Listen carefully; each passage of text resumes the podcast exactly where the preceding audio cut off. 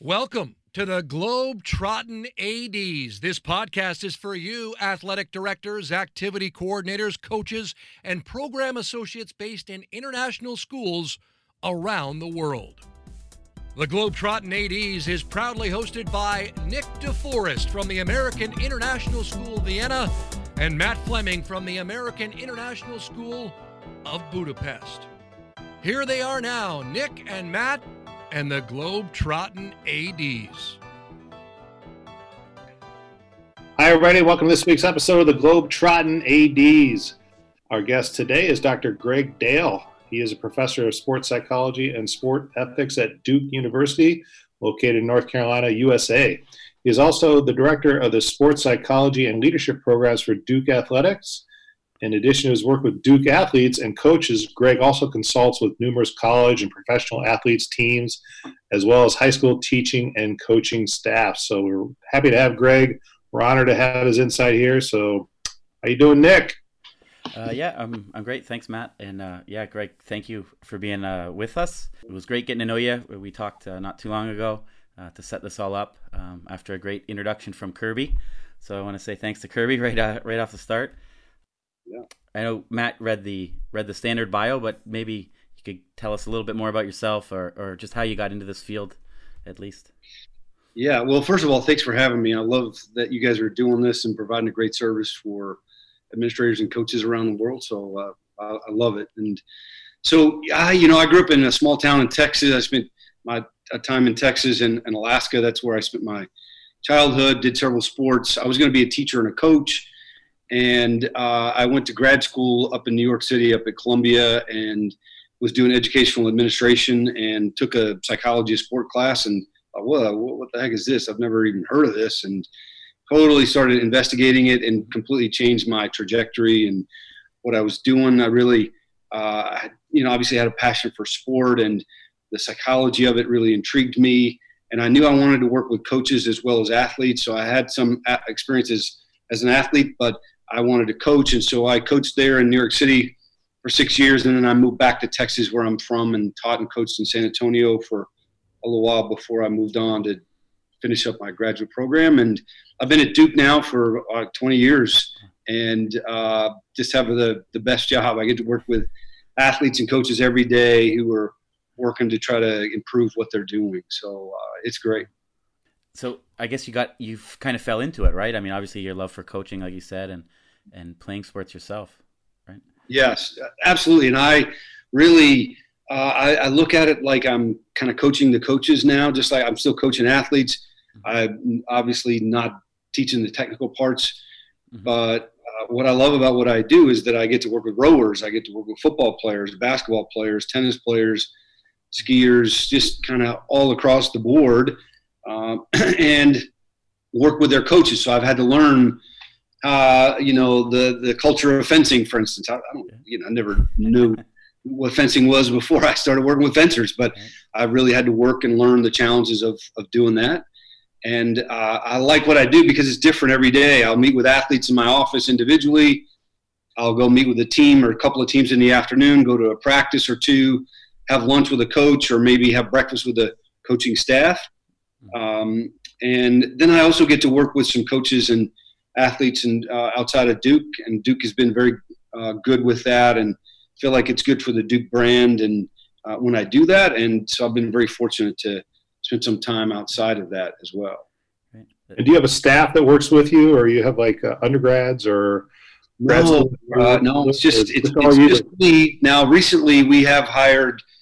We've hired two individuals recently at, in the athletic department to focus exclusively on mental health, just because we've really seen a rise in the the challenges that kids are facing uh, at the college level. Uh, kids, our kids struggle with uh, adversity. They struggle with failure. They struggle making decisions on their own. Again, uh, at Duke, for many of our athletes, uh, for the first time in their lives, Uh, they're having to really face, face failure. Mm-hmm. Growing up, they were the best athletes, not, not only on their teams, but in their entire state, or certainly in their leagues or whatever. And many of them were the smartest kids, or some of the smartest kids in their class. And you come to Duke and you're neither one of those now. Yeah. And so that's really a tough adjustment. And um, I spend a lot of time talking to parents Uh, I think it's it's us. We're the ones that kind of are screwing our kids up a little bit in terms of not letting them fail. And we have our hearts in the right place, and our intentions are are great. But what we do them an inservice sometimes, or just justice and injustice, I should say, sometimes when we try to fix everything for them. So I really have a passion for trying to help parents, because I see it with the athletes I work with in college. Okay. So a lot of work you spend with, you spend a lot of time probably with those incoming freshmen when they're first coming in and getting adapted to independence and school yeah. life and college life, and then also yeah. playing a major level sport. Yeah. Cool question. There's a, it is a real, right. And it's a really big adjustment for them to, you know, that cliche of going from being a big fish in a little pond to now you're a, a little fish in a really large ocean, so to speak. And it really is true. It's a real thing. And it's for the first time in your life, if you're having to deal with failure, and much of your identity is in who you are as an athlete. Uh, and now that has been kind of diminished in, in many ways. So we spend a lot of time focusing on how else can you impact this team? How else can you have uh, uh, an influence? If we take playing time out of the equation, if that's the only reason you do it, you're going to be miserable. And if you're, if that's the only way you get some positivity from it, then you're going to struggle. So we try to help them find different ways that they can have an impact. Right. Wow, that's great. Yeah, that's the way the way you described your job is exactly what I like about being an athletic director. You know, you deal with parents, you deal with kids, different sports that you you know you would have never played when you were young. You have to get to know all these different facets. Um, it, it made yeah. me want to think about what were your sports when you were when you were an athlete yourself. Yeah. Your... So yeah, back in the day, right? I. I... I uh, so growing up in Texas, obviously I played football, right? You got to play football if you're in Texas, and so I played football, ran track, played baseball. When we lived in Alaska, I was there for five years, and during my middle school years, played basket. I'm, I'm sorry, played hockey. Mm-hmm. So I learned to skate, and very thankful for that. And you know, we had this great. Uh, we put an all-star team together in uh, Alaska, and we took this all-star team to Canada to play a series of games. We played twelve games. We went oh for twelve in that series. The closest game, I think, was six nothing that we lost. We thought we were really good, and we went to Canada and just got destroyed. Yeah. Uh, we, it was it was definitely a humbling experience. Well, um, they take it a little yeah. serious up there, huh, Nick? Uh, a little bit, yeah. Well, just a little bit. It's yeah. funny that you yeah. you said that about, you know, being from Texas and having to play football, but, you know, I'm yeah. Canadian, and it's it's the same thing. Oh, you. Okay. You gotta, yeah. you gotta play hockey, and, and you love it. So that's uh, same, right. Same thing, really. Uh, but yeah. moving international, as as yeah. you know, Matt and I are, um, hockey definitely doesn't fit uh, the international school mold, and and neither yeah. does football. Um, there are a few schools, obviously, that have it, but not many. Um, so really, our our athletes, it, they're different. The international school athlete, and I know you've you've gone international to a couple of conferences. Um, yes. Can you maybe tell us a little bit about your experience with the, the international sure. world? Yeah. So I wish I would have discovered the international world when I was coming out of college, because I think, I don't think I, I know I would have taken that opportunity. I have a son who's uh, a junior at Carolina, that other place eight, eight miles down the road. Uh, you know, his siblings have put, wanted to put him up for adoption now, because he's kind of wearing that, that, uh, that other color blue now, but, But he wants to be a teacher and a coach, he, or he's trying to decide whether he wants to try to – he works with the men's basketball program over at Carolina, and he's trying to decide, does he do it in college or does he do it in high school? And if he if he goes the high school route, I'm I'm absolutely pushing and encouraging him to do the international route. I just think it's amazing. There's this whole world of international schools out there, and I – the first time I had the experience with that, I spoke uh, at the uh, – uh, conference that Kirby Boychuk uh, helps coordinate there uh, in Thailand. We we did it in, in Bangkok, and uh, it was just amazing being able to spend some time with athletic administrators from around the world, uh, really helping them, just like I work with the A Ds in, in, in high school athletics in, in, in America. Mm-hmm. You guys have the same types of issues, uh, same same things, helping develop your coaches, helping your kids have a good experience, helping trying to guide parents and help them do their part in helping kids have a good experience as well. Right. And uh, so as a result of that, Uh, I've been over there a couple times and done a keynote for them, a couple keynotes, and done some uh, workshops for them. And then as a result, have had the opportunity to go to Vietnam, and uh, I've done some work at UNIS Hanoi there. Okay. Uh, I did some work in Jakarta at the Intercultural School, uh, American Intercultural School in Jakarta. Did some work uh, at the American School in London. Oh, wow. uh, with their guys, and then uh, American School in Bombay. Spoke at a conference there for teachers and coaches okay. at that. But the other places I went to the schools themselves, and mm-hmm. um, I spent some time with everyone. I, I do leadership training. I kind of focus on three things. I focus on leadership development. I focus on culture. Mm-hmm. There's a great saying that culture will eat strategy for lunch every day, and I think it'll eat it for breakfast and dinner and everything else. And so Um, and then I focus on obviously performance and the psychology of performance. And I would argue that those principles uh, apply to all aspects of life, whether you're an attorney, you're a physician, you are a corporate executive working with a team, or you're a high school coach, or you're a captain, or you're a parent of an athlete. Those things apply. And so when I go to schools, I really like to work with all the groups. I like to do work with uh, the ad- men team, so doing leadership training and mm-hmm. and team dynamics with them, uh, working with coaches on the art of coaching and their credibility as coaches, work with them on the psychology of coaching and how to help their athletes develop their mental skills. Mm-hmm. I work with teachers and try to help teachers with their uh, helping them understand that the culture in their classroom is a reflection on them and, and their leadership in that right. situation. So right. how do they do that? Work with kids and then work with parents. So when I go, I get to spend time with everyone, and it's been a, a great experience, and I've gotten a lot of great feedback from, from doing that. That's great. Do they, uh, cause as an athlete and a, and a, you know, an A D, I, I see that all those things are related. Like you said, you know, like a, how a teacher runs a class, you know, it's like how a coach runs a, um, you know, a practice, and there's all these similarities, but I find that a lot of teachers that don't coach or aren't athletes, just, they can't realize that. They think it's two totally different worlds. And, you know, I've mm-hmm. had some conversations in that area. Do you, when you go work with teachers, are there, do you, do you feel that, or some think, hey, this guy's an athlete, he's a sports guy, get him, I know. get him out of here.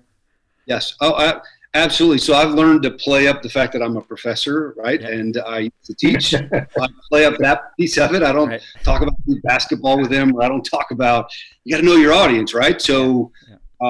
um, And uh, I know it probably feels like I'm doing a plug, but the last book I did was a fiction written for teachers, because okay. I do have a passion for teaching, and uh, it, it's a it's a story about a uh, an experienced teacher who's mentoring a brand new teacher, first year, and just kind of the, about the seasons of life that teachers go through, and and really try to uh, really try to help them understand that the classroom, there is a culture within the classroom.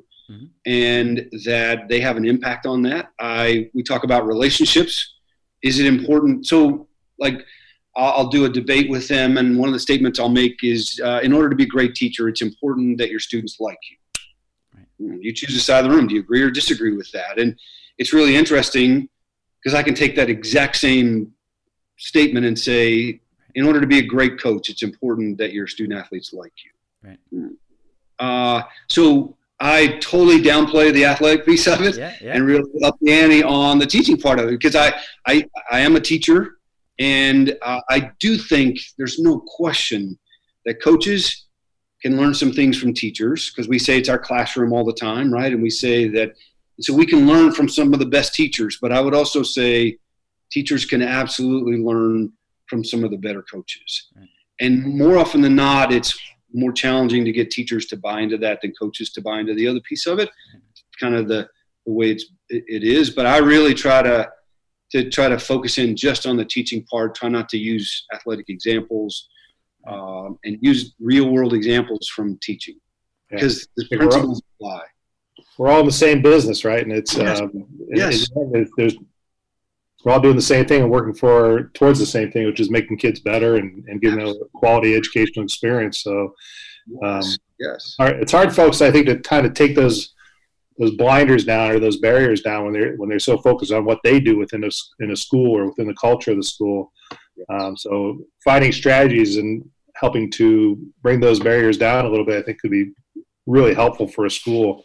Yeah, yeah, I, I think so. And, I, you know, um, like the math department at a school, uh, there's usually a, a head of the math department or a chair, whatever you might call it. And how is that person who was a, was great in math and is very good, gets elevated into a leadership position, and now you have to help your group of math teachers work effectively and be on the same page and all buy into the same thing. And that's a challenge. That's leadership. Just like if you were leading a team in a, uh, a corporate situation, or it, we're talking about people, and we're, how do we, how do we help people grow and develop and be the very best that they can be?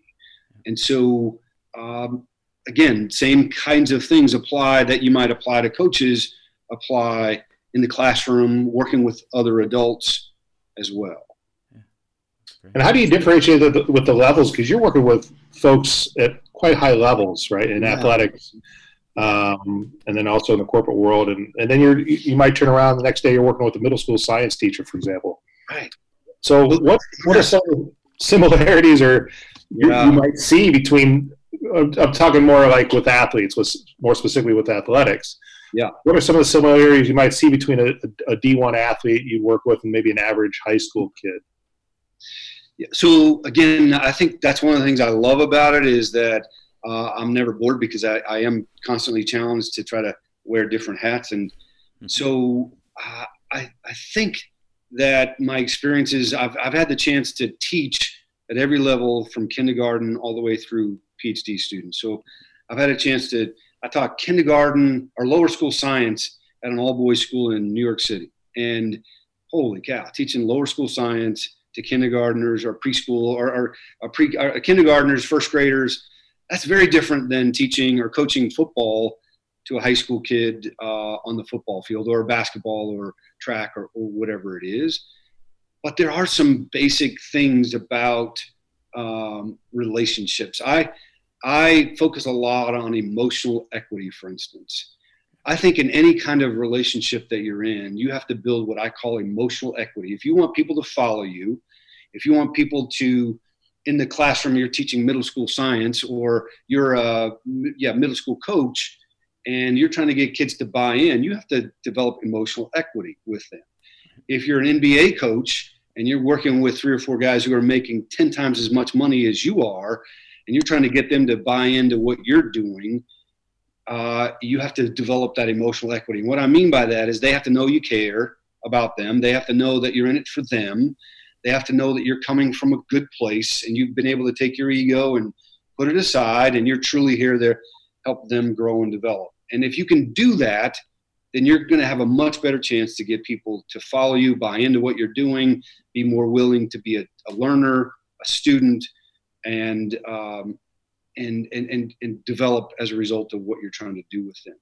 If I'm working with a middle school athlete, specifically say on confidence, then, you know, the, the terms that I'm going to use, the examples that I might use, the, the drills that I might have them do around self-talk, for instance, are going to be different than they are with uh, one of our, you know, football players or a lacrosse player or a track athlete at, at Duke. Uh, some of the terminology and some of the the the the, str- the skills or the drills that I'm going to work with them on are going to be a little bit different. Um, and I'm not saying that I'm just great at working with every single one of those levels, but I think having through through the experiences that I've had, it's helped me be able to do that. That's great. It's, you know, they all have problems, just different size ones and different things. But when they're on the court, it's comes down to the same thing, I guess, right? Whether you're right. And most people wouldn't think that uh, professional athletes struggle with confidence. Right. But are you kidding me? They absolutely struggle with confidence. It's right. it's it's just at a different. They're at a different level athletically. Uh, they're still humans, and uh, they have mental health challenges. They. Have uh, they struggle in pressure situations sometimes? Um, they, they it's amazing they have some of the same challenges, uh, but how we go about working around those and, and developing the skills to improve in those areas are different based on the level. I want to switch gears a little bit with um, with what you work with. I'm just curious to know: do you work much with the idea or the realm of sportsmanship in your in your work with groups or with coaches and And if so, what do you what do you cover with that? Yeah, so uh, one of the classes I teach, I teach one, a psychology of sport and performance class in the fall, and then I, I, in the spring I teach sport ethics. That's like an oxymoron, sport ethics. Wow, we have a lot to, to talk about, as you can imagine. Right. And so, yes, I absolutely, I start at it from a big picture. I start from with the captains and the coaches and really trying to challenge them to think about the type of culture that's on their team mm-hmm. is a direct reflection of them. And that they need to, and their leadership, and they need to be very deliberate and conscious about what type of culture they want to create and what do they want their brand to be uh, with other teams in the league, uh, with uh, other teams within the school. What do you, how do you want to be represented? How do you want people to view you? Jeff Bezos, the founder of Amazon, says your, you know, your leadership brand is what other people say about you when you're not in the room. And I think it's the same thing with your team identity. Uh, how you're viewed in the school, how you're viewed uh, with other teams that you're going to compete against. And I really try to challenge them to think about how do you want to be viewed? And they'll always say sportsmanship is important, that we do things the right way. So, okay, so what are we going to do to make sure that we're doing that? And how do we lead by that way? So how do we interact with officials? We got to lead in that way. That's the first thing that we have to do, because if we're not modeling it, they're watching us and they're going to learn what's okay and what's not okay. Um, so we have some real conversations about what that looks like. I might not always, some, uh, sometimes I'll refer to it as sportsmanship, mm-hmm. but I also find that sometimes that turns people off, like sportsmanship, that goes, that award goes to the teams that are not very good, or, you know, sportsmanship is overused. So I really try to look at it more like, how are we going to, uh, treat each other? How are we going to treat our opponents? How are we going to interact with each other? I I spent a lot of time around, Donna Hicks wrote a great book about leading with dignity, and I use a lot of her stuff in my work around the difference between respect and dignity. Mm-hmm. And we might lose respect for someone, but everyone still deserves to be treated with dignity, even our opponents, even our people that we really struggle with. So as a team, how can we treat each other with dignity? The language that we use with each other, how we interact with each other. Um, and then same thing with our opponents, that we might not respect them, we might struggle with them, maybe they don't display great sportsmanship or great ethic in what they're doing, but we're still going to treat them with dignity. That's kind of how we yeah. do things around here. Yeah, that's great. Yeah, and that, that yeah. doesn't matter what, what level, what, you know, youth, youth, five-year-old soccer, what does all the way, all the way up. Absolutely, right? yeah. absolutely. That, yes, that really could agree. Also be a required class for everyone who goes to an athletic event, you know, because I think the, you know, the, the fans yes. and are, are sometimes the worst, the worst ones, right? Well, and that, you know, speaking of that, I talk to parents, and man, I, I, I think most parents have their hearts in the right place. And I assumed that when I went to international schools that it would be totally different. But what I find is that there's a, a lot of the same challenges. I think publicly, it seems like international school parents, for the most part, are pretty good. They're not the ones yelling and screaming right. at their kids and the officials uh, like we do in here in the U S where it's, it's man, it's crazy. I, I tell parents in the U S, if your spouse or significant other is too embarrassed to sit by you during a competition, that might be an indication that you've lost perspective, right? That that you people that love you the most can't even sit next to you because of the way you behave right. in the stand. And if they want – If we, because when I ask parents, what are the lessons you want your kids to learn from sport? They'll all say sportsmanship. Well, are you modeling sportsmanship in the way you personally interact with officials during competition? Uh, yeah, it's interesting. Like, they, is it a mentality that, like, it's it's an automatic way you should function when you go to be a spectator?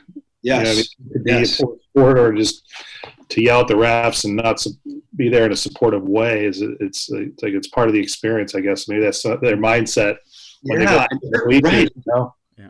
And, and certainly if you've paid admission to go somewhere, to pay to go to a college event or a professional event, that kind of, when you pay, uh, that's kind of your your license to do that. And unfortunately, they've taken that model and now applied it to middle school and upper school sports, uh, mm-hmm. high school sports, and it's not. And, you know, I, I, I challenge sometimes people, family members of the coach can't sit on the same side or the home side, okay. because of the way people talk about the coach during competitions. Right. We're talking high school sports here. Yeah. Like if you go to a pro event and you're talking bad about the coach, yeah. you're probably not sitting in the pop in, up, up in the suite with the coach's wife right. or the coach's spouse. Because if you are, I guarantee you, you're not bashing the coach. Um, right. So if you want your kid to learn sportsmanship, we have to be the ones to model it. We have to take some ownership of that. Yeah. And so uh, I really try to challenge coach uh, parents to, you know, teamwork is one that's really important for parents. And they all say, yeah, teamwork is important. I want my kids to learn teamwork. And I would argue we kind of want everybody else's kid to learn teamwork. We struggle helping our kid, own kid learn that. Because if our kid's on the bench, we struggle with that. Right. Uh, me included. And one guy said his son was playing basketball. He said, look, Greg, I'm all about teamwork. As long as the four best kids and my kids out there playing, teamwork sounds great to me. Yeah. Well, I think that's kind of how most people are, right? Yeah. So, um, so if your son or daughter's on the bench and they're not playing in a position that you want them to play or getting the playing time that you want, and you see that she's pouting in volleyball, after it's over, do you have a conversation with your daughter about what it means to be a great teammate even when she's not getting to play? Or do we talk to the coach about why my daughter's not playing? Yeah. See, because if teamwork's important, we got to have some of those discussions around, look, it's not always going to go our way, but when we're over there, we got to support our teammates. Right.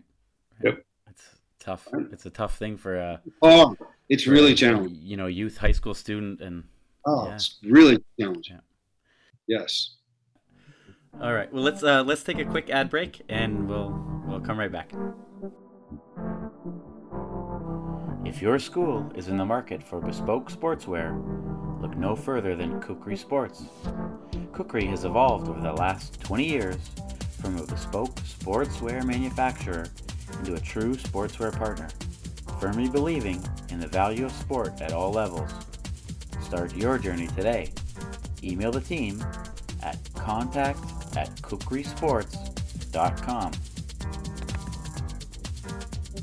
Coach Evaluator is the premier coach evaluation software for schools and athletic organizations and preferred coach evaluation solution of the N I A A A and the Positive Coaching Alliance. The system is completely customizable with an always-growing evaluation template library for athletic directors to reference.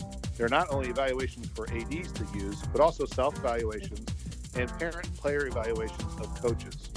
Learn more about digitizing and simplifying your coach evaluation process by visiting w w w dot coach evaluator dot com. Uh, well, we're we're lucky enough not just to... to have you with us right now, but uh, you're also going to do a couple sessions at our summer conference series. Um, yeah. def- really looking forward to. Um, both of them are going to be at uh, two o'clock uh, my time, Vienna time, uh, July eighth and twenty-second. And we'd just like to ask you a little bit about those those sessions right now, and maybe you can give a bit of a a bit of a preview for us.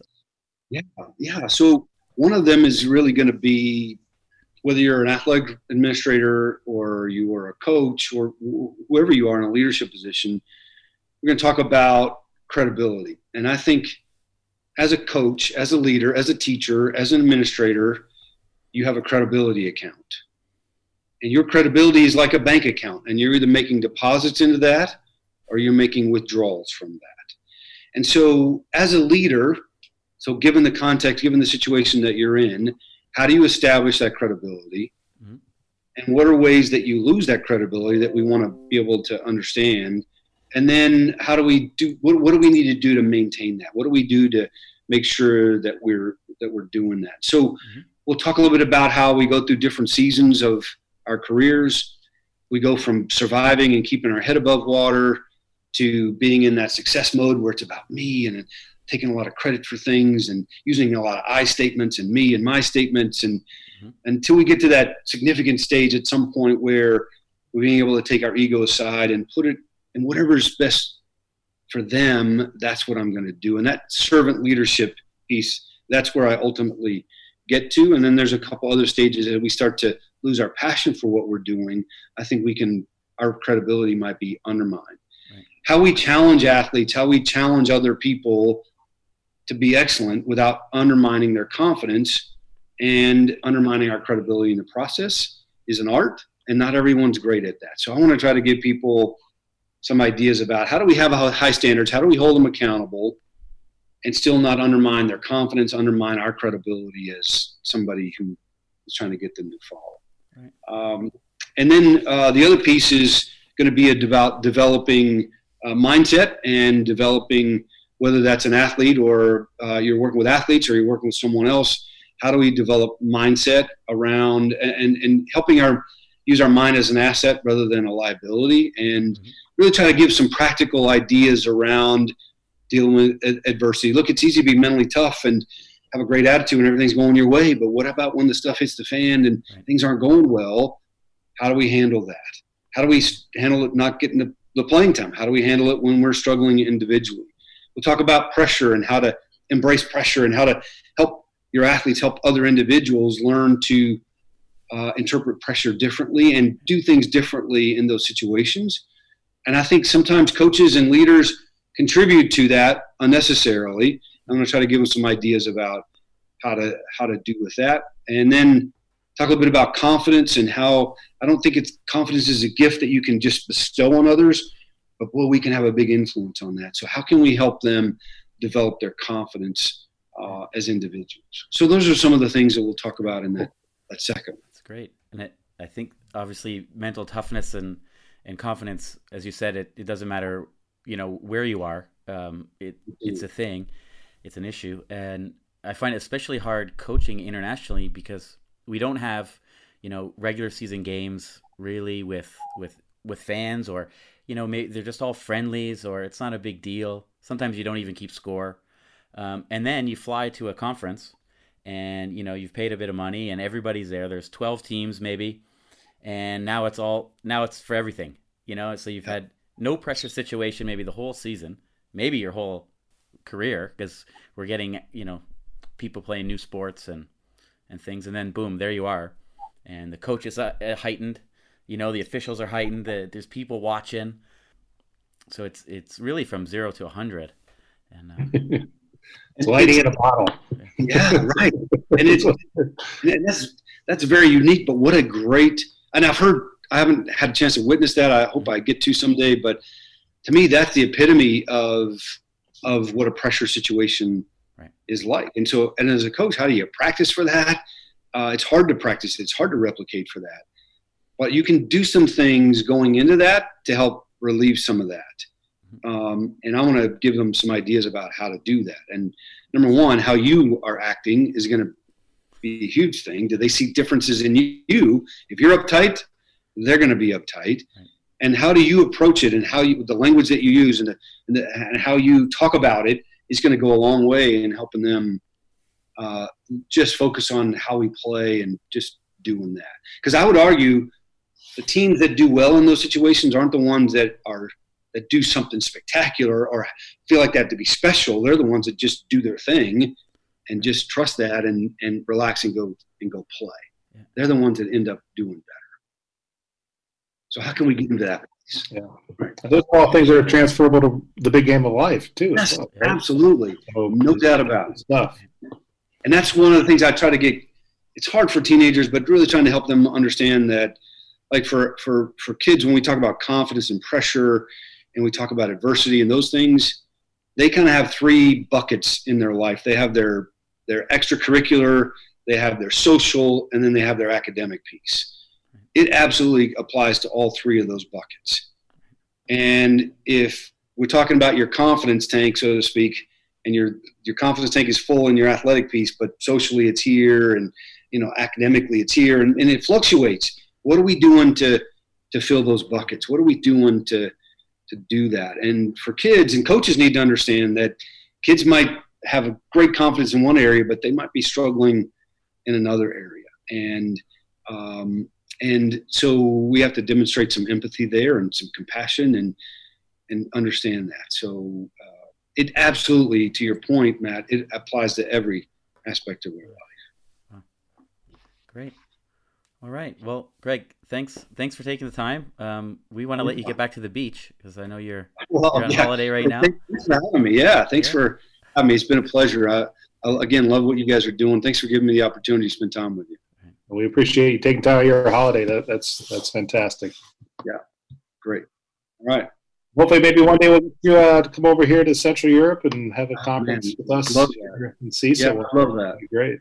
Well, there is love there is a, a connection, you know, because uh, we were saying the one director that you got to know in, in Thailand, I believe, right, mm-hmm. uh, is yeah. going to be the new director in Budapest next year. Uh, oh, really? Yeah. Uh, Brett Penning. Oh, yeah. yeah. Oh, wow. So, okay. Yeah, actually, very cool. Brett Brett, uh, Brett is a great guy. Yeah. I, and oh, that's right. I forgot. I, I went to his, I, I, geez, I can't believe I did, forgot. I went to his school too and spent a lot of time there in, uh, in Thailand too. So yeah. that's another school that I got a chance to spend time with. Great. Yeah. Small world.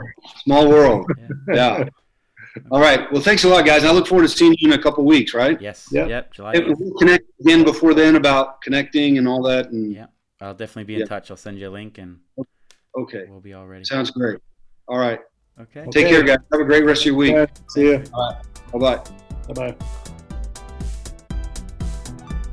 Until next week, this has been another episode of the Globetrottin' A Ds.